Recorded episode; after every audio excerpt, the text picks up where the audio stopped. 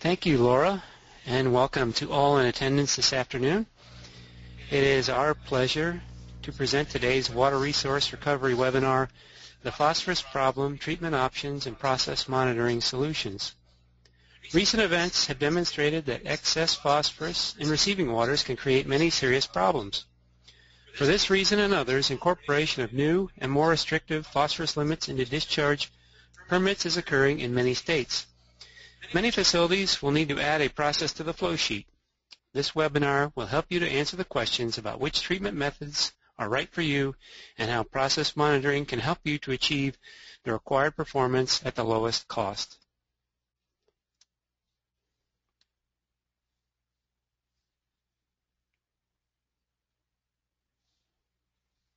Hmm. So what is phosphorus? It's more than just the letter P, which is how I'll refer to it throughout the webinar. It's essential to life. All living organisms require it. There are no substitutes for it. Uh, it's a major component of fertilizer for plant growth, but it creates nuisance conditions in excess. And the, typically it is thought of as a limiting nutrient in fresh water, uh, nitrogen being the limiting nutrient in marine water. Uh, and also, and a subject of a different webinar, high-quality reserves are depleting such that uh, in, in, a few years we could uh, run out of quality phosphorus. But that's, as I said, that's a topic for another day. Um, so P promotes growth of algae. Uh, excessive algal growth has many undesirable effects. Uh, human health has been demonstrated recently. Uh, drinking water can be made unsafe. environmental uh, fish kills and such uh, degrade the environment. And economic. Uh, limited access to recreation waters and the properties around them uh, has a terrific uh, negative impact on their economic well-being.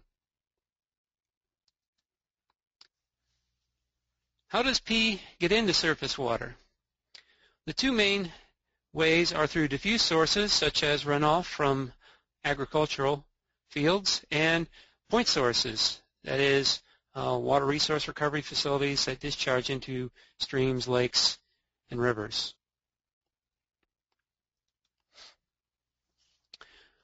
As far as regulation of P and point source discharges goes, there are three types. There are technology-based limits, uh, typically uh, 1 milligram per liter total phosphorus at a monthly average. There are total maximum daily loads. These are mass-based limits. A unique thing about this, as treated water flow increases, the concentration you achieve must decrease. And water quality-based emission limits. These are numeric concentration limits uh, applied statewide typically to not cause adverse effects. And that is what we're going to talk about a little bit more depth in the next two slides. So if we look at the status of numeric nutrient criteria uh, in the, the 50 states, uh, the current status depicted here, the, the states in white have no N or P criteria.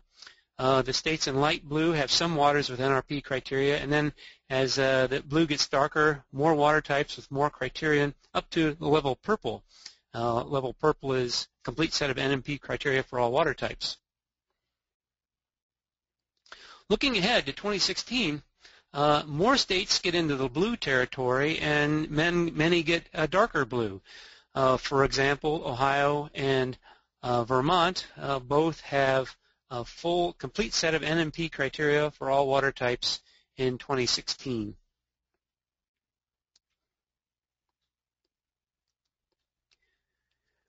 Taking a look at one state, Wisconsin, as an example, uh, they have defined adverse effects threshold depending on the surface water type. So the P criteria depend on uh, whether you're discharging into a river, a stream, a reservoir, or a lake. And these concentrations are in micrograms per liter. So 1,000 micrograms per liter is 1 milligram per liter. So quite low uh, effluent limits could be required in, in these examples with lakes going down as low as 15 to 40 micrograms per liter. Well, what are you going to do? There are several options for complying with P limits. Uh, variance based on economic feasibility, basically uh, too great of an economic burden to your ratepayers. Uh, there is water quality trading, uh, basically trade with your neighbor or with a nearby entity to offset the limits. Uh, adaptive management is watershed based and the idea there is to uh, restore the stream to water quality based criteria so that limits aren't needed. And then the topic of the rest of today's webinar, operational changes or add chemical, and that is improving your treatment process to meet the treatment limits. Wisconsin has identified that significant upgrades to the treatment facility will be likely if the WQBEL is less than 0.6 milligram per liter. And a compliance schedule is being granted and it will extend five plus years, but not more than nine years to enable utilities a chance to uh, construct the necessary facilities. Well, that's uh, some background on phosphorus and the regulatory issues. Let's move along on into phosphorus removal treatment options. But first, I want to uh, bring up some terminology. Uh, P, as I've mentioned, has, uh, refers to phosphorus in general. Uh, TP is total phosphorus, particulate plus dissolved phosphorus, and important to note that that is typically uh, what uh, discharge limits are defined in terms of. Orthophosphate, on the other hand, is the monitoring parameter. It is the dissolved phosphorus with the chemical formula PO4 with a negative 3 charge. Biological phosphorus removal or enhanced biological phosphorus removal uh, introduces some additional terms uh, starting with oxic, and that's the same as aerobic, and that's where you have a DO of 1 plus milligram per liter. Anoxic is a condition where DO is not present, but nitrate is available, and anaerobic is defined as no DO and no nitrate.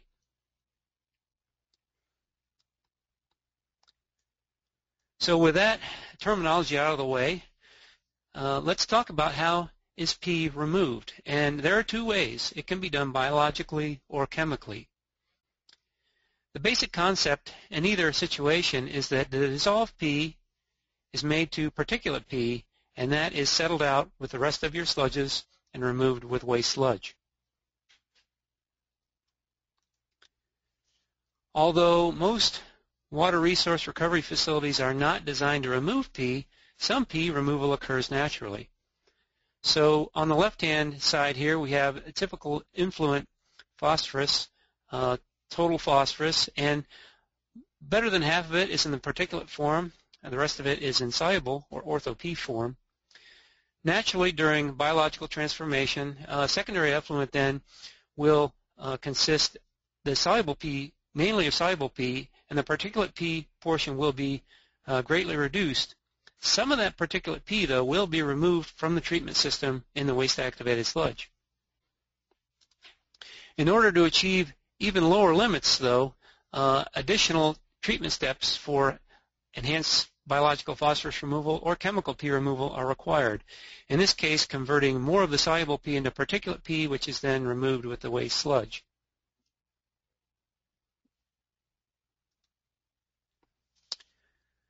Let's start with chemical removal. How it works. Well, addition of ferric or alum to water triggers a complex chain reaction as depicted in this model. So iron or alum is added to the water and the soluble P uh, gets mixed up with these uh, hydrous metal oxide or HMO precipitates. Some of it is absorbed and that absorbed can then be P can then be removed. And this is a very young ferric hydroxide floc, a one minute old. Isn't he cute? So the relationship between dosage and ortho P is shown in this figure here. On the vertical axis is the dissolved P target from 0 to 2, and on the horizontal axis is the ratio of iron to phosphorus needed to achieve that target. And if we take the model prediction we, we see that at relatively high targets, um, a relatively lower amount of iron is needed to uh, compared to the amount of P. But as you get lower uh, lower and lower that uh, proportion increases. The second line here is for plant data, and this plant data is uh, reflects possible inefficiencies in the system, for example, inefficient mixing of chemical with the water, and it displays an even greater proportion of metal needed to uh, remove P, so that looking at a limit of 1, for instance, um, mostly that P is absorbed to the surface of these HMO precipitates and you get relatively lower sludge production and alkalinity consumption. But as lower uh, targets are uh, pursued, um, in addition to the surface reactions, there's co-precipitation and other competing reactions such that there's increased sludge production and alkalinity consumption in addition to the greatly increased amount of chemical required.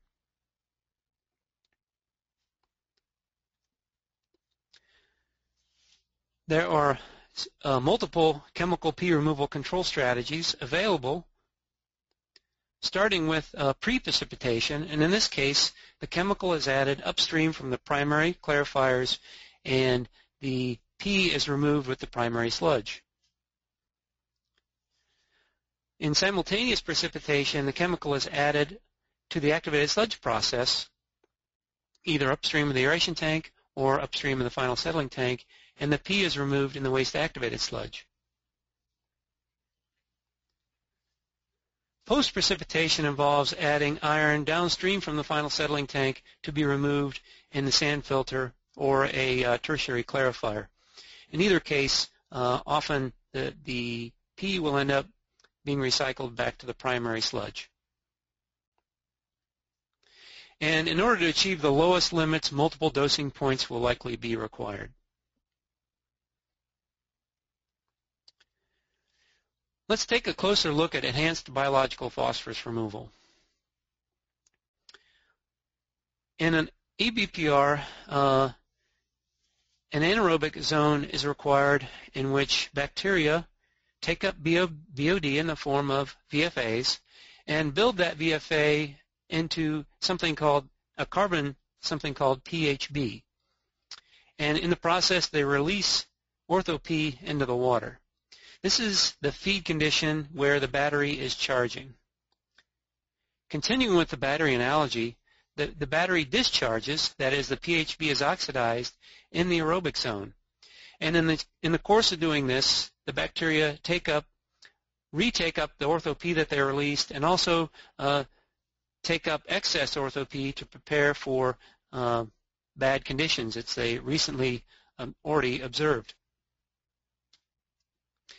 The P then is then removed when uh, waste sludge is wasted from the system. The P content of uh, biological sludge could be as high as 8 to 10 percent compared with a typical activated sludge, which is around 2 percent. This works because the energy released by the PHB oxidation is much greater than the energy required to store the PHB, so that the bacteria that can do this uh, have a competitive advantage. Let's take a look at a typical anaerobic-oxic process configuration. The chart on the top shows a bioreactor with the anaerobic zone on the left and the aerobic zone on the right. The chart on the bottom shows concentrations in the bioreactor on the vertical axis and location corresponding to the picture above in the bioreactor on the horizontal axis. So in the anaerobic zone, ortho-P is released, and it is probably three times or more the influent ortho-P concentration. Subsequently, in the aerobic zone, um, that ortho-P is taken up. The BOD then is uh, stored into PHB in the anaerobic zone and then oxidized in the aerobic zone, such that the net P removal then is uh, the difference between what came in and the P uh, remaining at the end of the aerobic zone. The three requirements for biological phosphorus removal are, one, you need excess phosphorus, two, you need readily degradable carbon, and three, there must be cyclic, anaerobic, and oxic conditions. These three conditions provide what is needed for these bacteria, known as phosphate accumulating organisms, to be maintained in the system.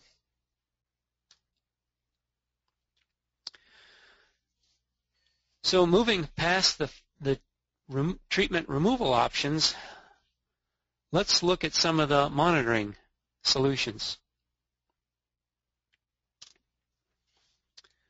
So to begin with, there are, uh, to date, uh, phosphate is measured only through traditional wet chemistry methods, such that orthophosphate cabinet analyzers are the state of the art today, whether or not you're using chemical or biological removal. And these all rely on wet chemistry, as I mentioned, and there are four main components to an analyzer.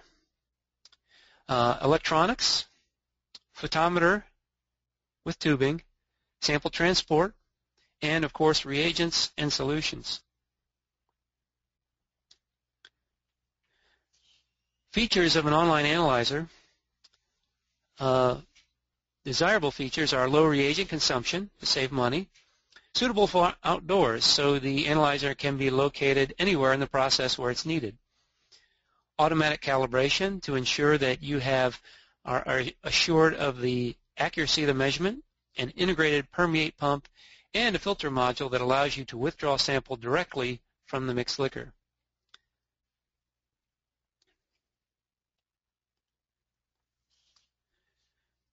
So monitoring for chemical P removal is addressed in this slide. The first uh, the first uh, attempt usually is in the effluent, monitoring the effluent phosphate to help you understand uh, how well your treatment process is performing. But in order to get a better handle on proper chemical dosing, some feedback control may be uh, needed. And in the case of pre-precipitation, locating a phosphate analyzer in the uh, primary effluent could give you the feedback you needed to dose chemical in the primary influent. With simultaneous precipitation, these locations for phosphate analyzers, either between the aeration basin and the final settling tank or after the final settling tank to measure the phosphate concentration to give you the information you need to add chemical to secondary treatment. And with post-precipitation monitoring in the effluent uh, to adjust the chemical dosing upstream. Another way is to measure the phosphate coming into the treatment plant through the primary influent or primary effluent, and then uh, dosing the chemical needed to match the demand from the influent phosphorus.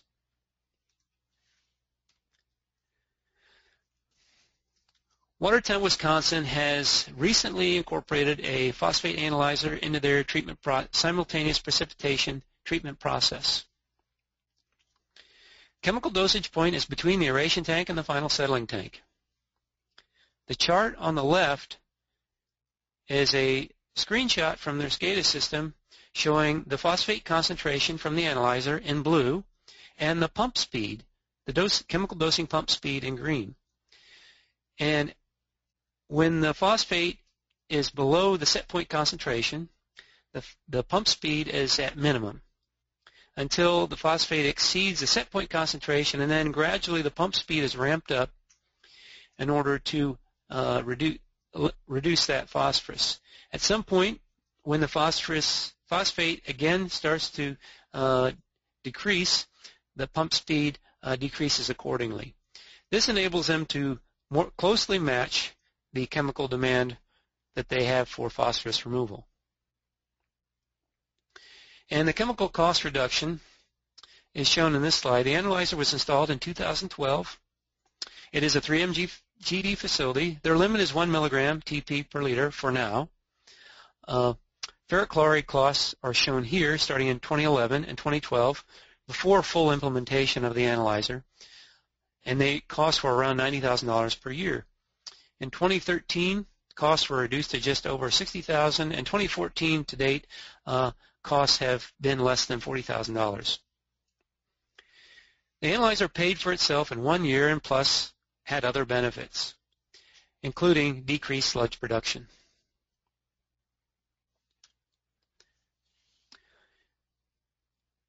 So now to talk a little bit about EBPR monitoring. And when it comes to EBPR, everything is important. COD, BOD, dissolved oxygen, nitrate, TSS, ORP, blanket depth. Taking a look at biological P removal, orthophosphate release and uptake with a phosphate analyzer. So an analyzer in the anaerobic zone enables you to uh, assess phosphate release and maybe make adjustments, uh, adjust mixing, or activate a swing zone if uh, additional anaerobic volume is needed. An analyzer in the oxic zone gives you information on phosphate uptake. And taking a little closer look at phosphate uptake, uh, P uptake is rapid when conditions are right. These are not online measurements. These are grab samples, but it illustrates the point that phosphorus is rapidly taken up. The ortho-P concentration is on the vertical axis, and along the horizontal axis is the percentage of the total aeration volume. Pretty much all uptake is complete by the by halfway through the aeration volume. Well, it, it looks easy, but let's take a hypothetical look at what might not occur if you have too low DO, DO concentration in your oxic zone. So in this case, the ortho P concentration again is on the left, and ortho P release is shown in the anaerobic zone. It's the black line, and then the orange line is the P uptake in the aerobic zone. Incorporating baffles and staging the air so that more air goes to the front of the oxic zone may enable you to achieve even greater uptake in the initial portion of the oxic zone and overall greater TP removal.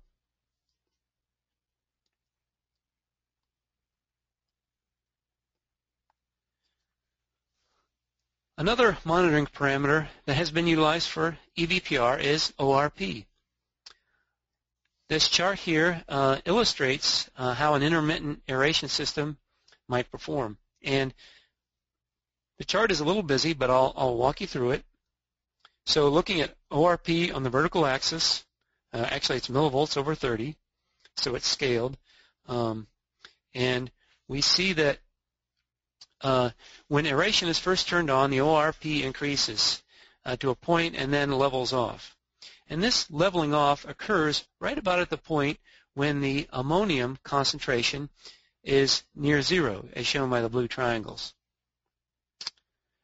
On the other end, after the aeration has been turned off, the ORP decreases uh, gradually and then does level off to a point called the nitrate knee.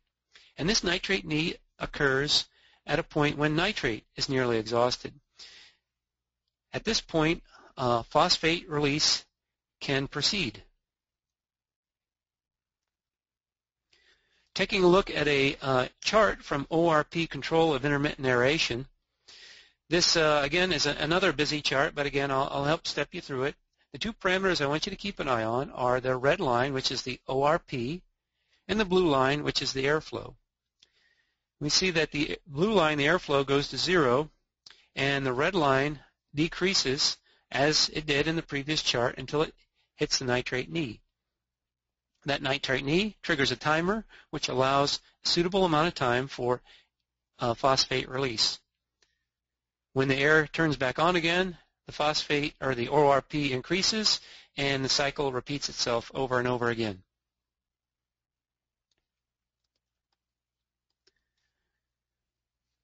So the, the role of SRT to biological removal cannot be understated either. If SRT is too low, there is not enough time for these phosphate accumulating organisms to exist in the system. They are washed out. But too high of an SRT also has detrimental effects. Uh, secondary release, for example. As the sludge gets older, uh, more decay occurs, and when this decay occurs, the phosphate that they had worked so hard to accumulate is released back into the tank. Competition. There are bacteria that uh, are able to store these carbon products but without the release of phosphate. And they may outcompete the PAOs, which is also not desirable. Lastly, but not least important, is settlability. This chart helps illustrate the importance of sludge settlability to P removal. Uh, it shows the effluent particulate P on the vertical axis and the effluent TSS on the horizontal axis. Multiple lines are shown. Each line represents a sludge with a different P content, such that uh, the, two, the, blue line, the 2% P, is typical for uh, activated sludge, and 8 to 10% P might be observed in an enhanced biological phosphorus removal system.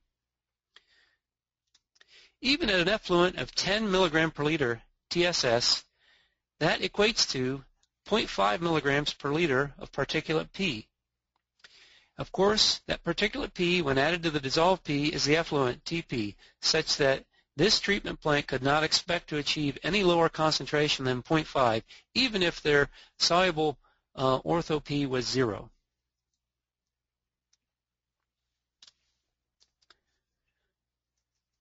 So what is the process control strategy for achieving the lowest effluent TSS?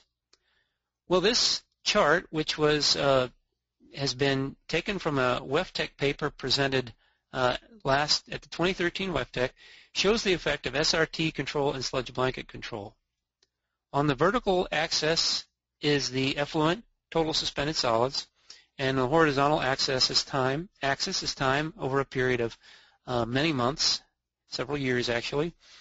And before the uh, new process control strategies were implemented, as shown at the black arrow, the effluent TSS was high, relatively high, and very inconsistent and variable.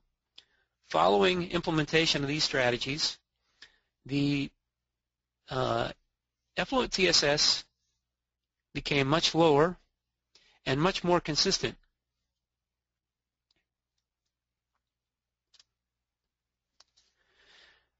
This concludes the presentation. I will leave this slide up here with some further reading for you to get more details. Um, the uh, the WRF report, uh, many utilities in attendance today no doubt are subscribers to WRF, and WRF reports are available free to you for download. I encourage you to uh, uh download, read, and get more information. So, uh, very pleased to take your questions at this time.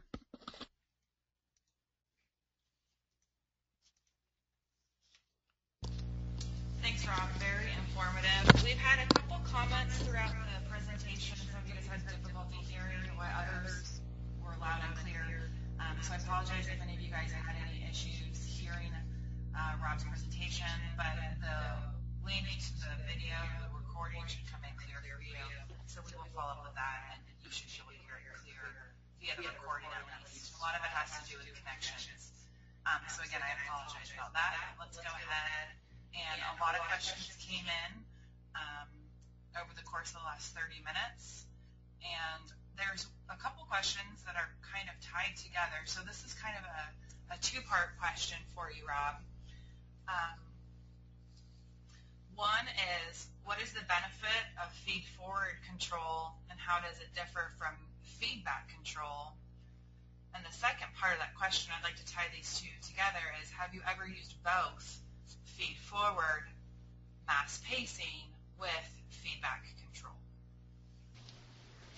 Um, good, question. Um, yeah, so, so the benefit of the the benefit of feed forward control is the lowest possible chemical consumption by perfectly matching the chemical dosage to the uh, chemical requirement.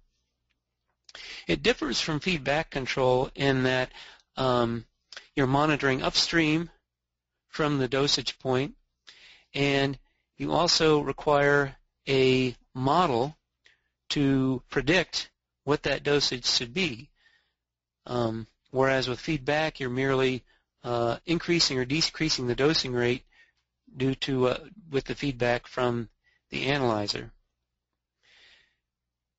As far as using them together, um, typically uh, feed-forward control would be used with also with some feedback control as a trim. Uh, models are not perfect, as we know, and the feedback control would uh, eliminate the errors in the model.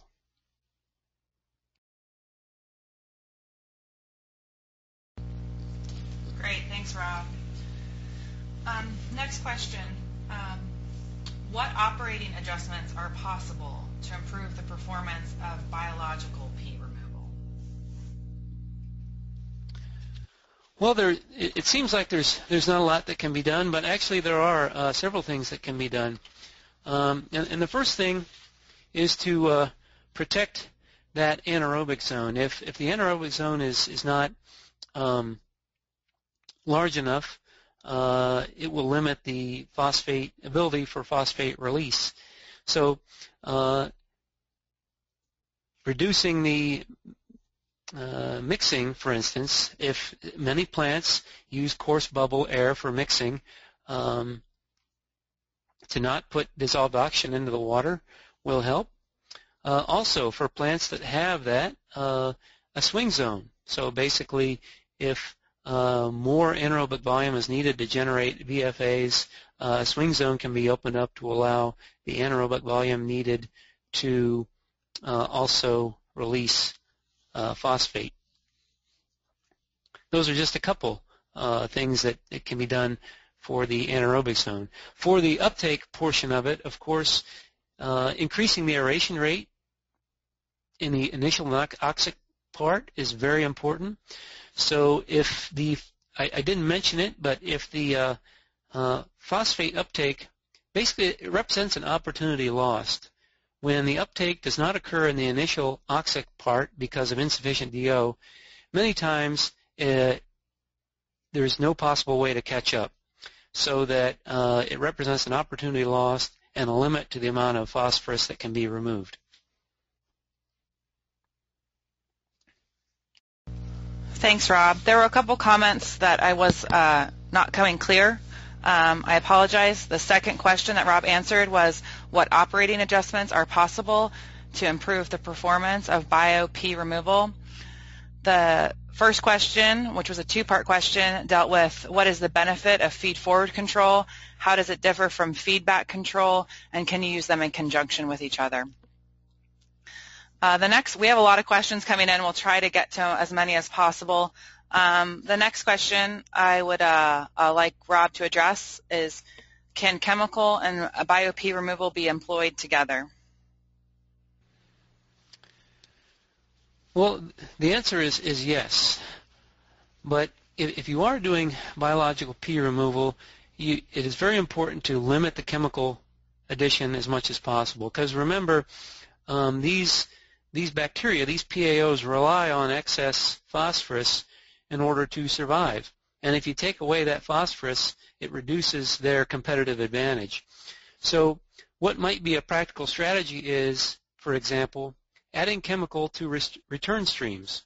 Uh, centrate, for example, may have high concentrations of phosphate, or you know, uh, adding chemical at the very end of the process uh, to remove the phosphate uh, further than what the biological process might be able to do alone.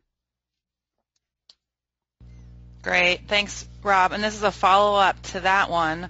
Um, can we or how do we quantify the reduction um, in sludge between chemical P removal and bio-P?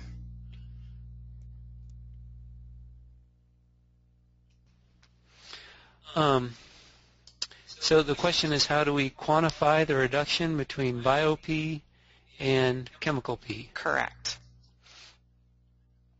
Well, I get the, the ultimate uh, measure is the effluent total phosphorus. Um, but as far as, as in the process goes, uh, the, the phos, if I understand the question correctly, um, the, the, with chemical, it's it's the process monitoring, and of course, uh, if you use a feedback strategy, um, you will have uh, a phosphate measurement um, downstream. With biological, um, you've got two things to measure, and that is the phosphorus release and the phosphorus uptake. Measuring the phosphorus, the phosphate in the oxic zone will enable you to find out if the uptake is sufficient. Um, but if you still have relatively high levels, um, the you will need to also do some monitoring of uh, the release because if the release is not uh, sufficient, uh, the uptake will not be able to make up for it.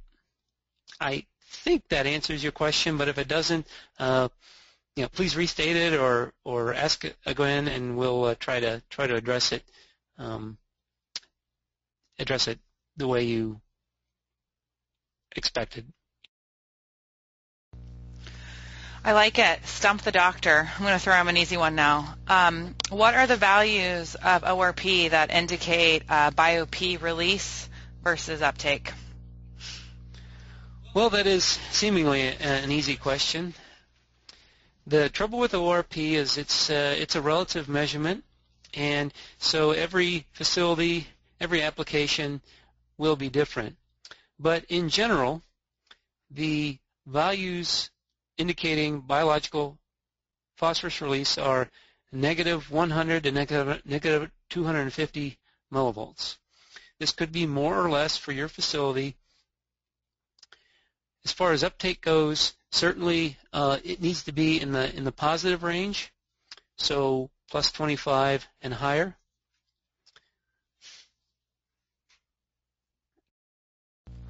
Okay, Rob, we did get clarification on that last question. Um, it's more about the sludge production, not quantifying where the slu- where the P is removed by which process. So a clarification to that uh, last question was, um, what is the sludge, sludge production for chemical P versus sludge production for bio-P? Um, thank you for sending that back in. Yeah, thank you very much. Yes, that actually makes makes perfect sense now. Chemical P removal will certainly increase sludge production. There's there's no no no way around it. However, it might not be that. It might only be a marginal increase if your limit you're trying to reach is one milligram per liter. Certainly, as lower limits have to be reached and more chemical has to be added, there's more competing reactions. Additional sludge will be generated. I am not aware of studies indicating that biological P removal increases sludge production. So I would expect that the sludge production would um, be the same or possibly even lower than, say, a conventional activated sludge system. One complication, though, is is that that sludge is uh, I don't want to say unstable, but if it's not handled correctly uh, or stored properly, bio release of that phosphate will occur, and when you decant or when you dewater, that phosphate will come back into the treatment plant. So uh, that's that's really the the complication with BioP sludges. We have one question coming in relating to the online analyzer. Does it monitor uh, P, total P, or orthophosphate? Yeah, good question. Um, so the, the analyzers that we have talked about today measure only orthophosphate, and that is the dissolved uh, component. And the reasons for that are that um, it is really the function of the, the ortho-P is really, removal of ortho-P is really the function of the process. So when you're adding chemical, you're converting ortho-P to total P. When you're adding, when you're doing EBPR, the objective is is to put that ortho-P into the, the bio into the biomass. Total P, on the other hand, is a compliance parameter. And so it would be useful on the effluent end of a treatment system. And there are analyzers that do that. The, the complication is that you need to digest those solids. So it's another uh, additional cost, another component, another complication to the analyzer, which is just not needed for process monitoring. We have a few more minutes, so we'll just run it to the end because the questions keep coming in. The next question is, biological removal seems a lot more complicated. Why not just use chemical? BioP, enhanced biological phosphorus removal is, is very complicated, um, but facilities can learn in time uh, how it's done most effectively, and I've seen this happen in my own experiences in, in consulting. Plants get better. But the, uh, the the problem with chemical though is although it is simple to it's it's simple to add chemical, the effects are that the cost of the chemical for one, uh, alkalinity consumption another, uh, especially as you're trying to get to lower and lower effluent, more and more chemical is needed, and it could harm the nitrification process, which uh, is is a is a real problem. But uh, also, as we've already talked about a little bit, is the sludge production, increased sludge production, and not only the total amount of sludge, but also the amount of inert solids. So if you're doing simultaneous precipitation, you're carrying additional inert solids in your mixed liquor. So that in, instead of having to carry a 4,000, say, for a mixed liquor that's 75% volatile suspended solids, you might have to carry 4,500 or 5,000 just to get the same amount of volatile suspended solids.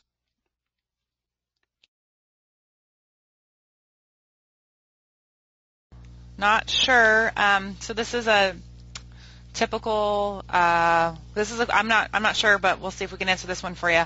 Um, how many cycles are typically required to achieve 0.6 milligrams per liter concentrations in typical municipal wastewater streams? How many cycles? Um, well, I, I guess I, am going to rephrase that question for you, and, and if I do it wrong, please let us know. So you're talking biological phosphorus removal here, and you're wondering how many times that has to go through the anaerobic zone and I, I can't, I don't, I don't have a number for that.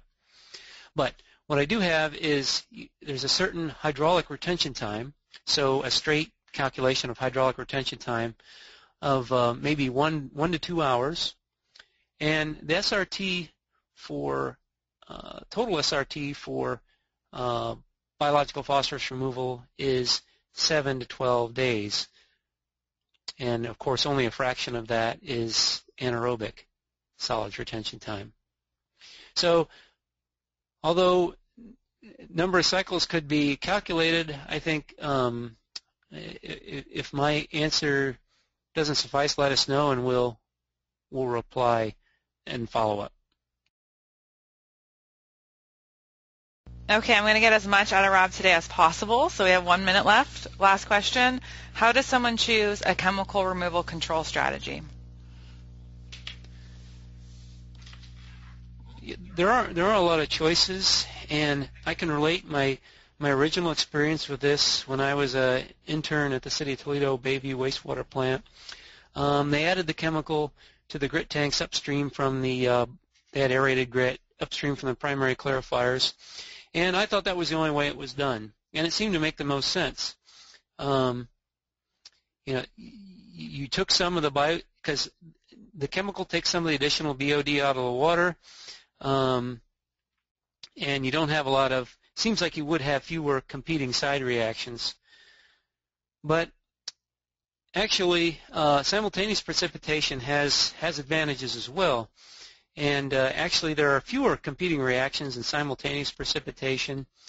And uh, the uh, there are a significant amount of TP present as soluble TP available for removal. So um, possibly a, a lower chemical dosage. Um, Post-precipitation, on the other hand, is probably going to be only suitable for those that have very low effluent soluble P, and mainly the reason is, if you don't already have it, is the need to add a tertiary unit process. So high, high capital cost.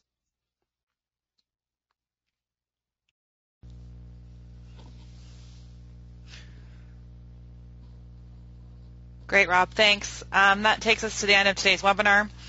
I really appreciate everybody attending today. Um, and, uh, you know, we had really good attendance and everyone stuck through to the end. I really appreciate it. So hopefully you found this information valuable. Please fill out the short exit survey on your way so we can um, continue to provide uh, interesting topics and valuable information to you. And of course, we will be at WEFTEC in a couple weeks, so I hope you stop by and visit us and um, speak with Dr.